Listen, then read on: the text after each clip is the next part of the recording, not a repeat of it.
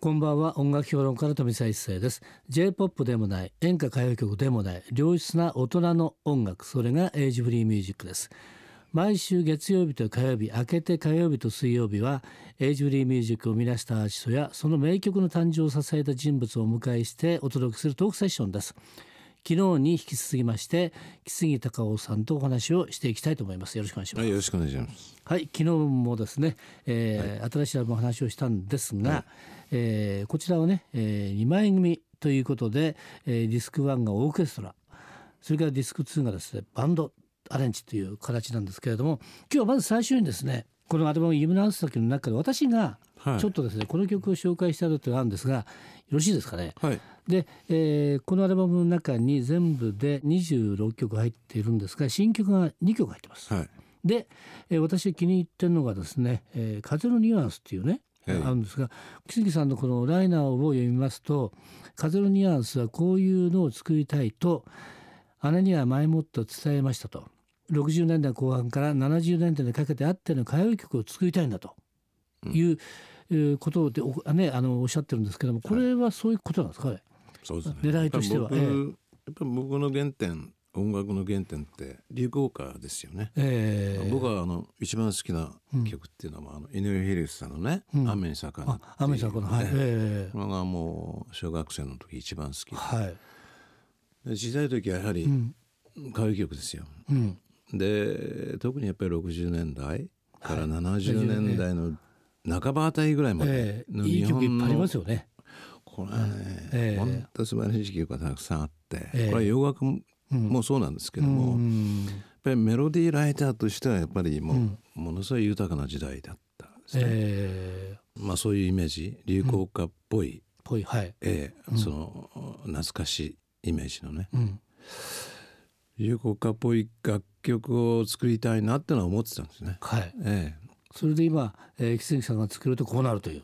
そうですね。はい、ですからアレンジに関しても、そのような匂いするんじゃないかなと思います。はい。はい、ということでですね、木杉隆夫さん書くとこうなるというですね、えー、曲をご紹介したいと思います。風のニュアンス。お送りしたのは木杉隆夫さんで風のニュアンスでした。この曲を聴きながらです。ね今ね木杉さんといろいろな話をしててですね今昭和歌謡で非常にいいのがあったということで雨に咲かながら始まりましてですね2人で私は歌っちゃいましたね。及ばぬことと諦めましたとかっていう感じでで実はですね木杉さんと1歳違いなので、えー、1950年生まれ50年1年っていう感じですけどもね、だから私はこの風のニュアンスに反応したのってそういうことですよね。多分小さい頃からね、うん、えー、若い頃からってあの昭和歌謡って聞いてましたから。やっぱりその辺のニュアンスがここにやっぱり私も反応したっていうね じゃないかなと思います。非常にあの曲だと思いますのでぜひ聴いてください。えそれからですね岸杉隆夫さんのコンサートツアーがあるということなんですが、えー、フォーティスアニバーサリー木杉隆夫シンフォニックコンサート2015から2016夢の後先ということなんですけれども3月の13日からあります。3月13日日曜日は福岡のアクロス福岡シンフォニーホール。3月19日土曜日は北海道札幌コンサートホール北ら大ホール。7月9日土曜日は愛知県の愛知県芸術劇場コンサートホール。4月16日土曜日は埼玉県の大宮ソニックシティ大ホール。4月24日日曜日は神奈川県の神奈川県民ホール大ホールということなんですけどもこれはオーケストラともにツアーやってるということなんです。実はもうねえー、2つは去年のうちに終わってるという。そうですね。去年は神戸と東京は終えました、はい。はい、であと残ってるのが12345ということなんですけれども、で福岡では九州交響楽団札幌では札幌交響楽団、えー、名古屋では名古屋フィルハーモニー交響楽団それから大宮と神奈川県民は東京フィルハーモニー交響楽団ということで地元の、えー、交響楽団と一緒にやってるという。そうですね、はい、これ内容的にはどんな感じなんですか？内容的にもやはりオーケストラ。オーケストラ。このディスクワンと感じと。でその中に、はい。えー、弾き語りもあ弾き語りもあるそうですね。あと思い出の一曲っていうような感じで、えー、そういう構成で。なるほどなるほど。はい、えー、ということはじゃあオーケストラバッてありますよね。その中間くらいでこの弾き語りってことは？あピアノのね。ピアノの、ええ、それはもう歌舞伎一人で？え全く一人。全く一人。それはまた大変ですね。なんかオーケストラやって今度一人っていうすごい大極端っていう感じですけどね。もうずっとあのソロライブっていうのは15年ぐらい毎年やっていたんですよね、はい、えー、それで今回まあオーケストラだけですとなんかちょっとね、うん、変化ないんで、うん、それで。弾き語りと、うん、あとはやはり雨に魚じゃないですけども、はい、あのやっぱ思い出の曲心に刻まれてるものっていうんですかね僕にとって。えー、えー、そそれ自分のそのあれですオリジナル曲ってことですか？いやいやいやじゃなくて、えー、はい、カバーっていうことで？そうです。はい、はい、なるほどまさか雨に咲く花じゃないでしょうね。いやそうですよ。あそうそういやそうでしょうって。雨に咲く花歌って雨に咲くあそうですか。いやぜひそれね弾き語りで歌うで聞きたいなっていう感じしますけれども。あと今ですねこれチラシを見てるんですけどねあの福岡では九州の交響歌館ですよね。札幌札幌名古屋名古屋関東は東京ということなんですけどね。全部違いますよね。そうですね。えということは同じ曲やるにしても全然違うわけですからリハーサルが大変だと思うんですけどどうなんでしょうか？ええ。そうですね。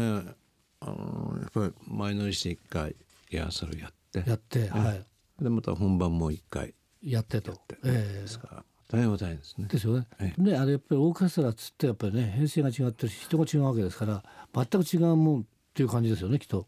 編成人数はまあ六十数名ですけど、えー、あの演奏家の方々は違いますんでね。えー、ホールも違うし。えー、指揮は渡辺さん？そうです。は変わらずという。はい、なるほど。はい。えー、とにかく3月13日からもう4月24日までありますからこれからもう大変ですねもうね。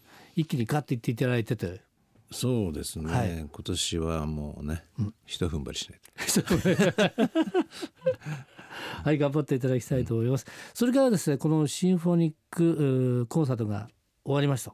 それからまた6月から今度ね、えー、木杉さんの40周年記念のアコースティックツアーもあるというねそうです、ね、ことなんでこちらもありますので期待してほしいなと思いますけどまずはシンフォニックコンサート見に行っていただいてという感じだと思います、えー、詳しい情報はホームページでご確認願いたいと思います。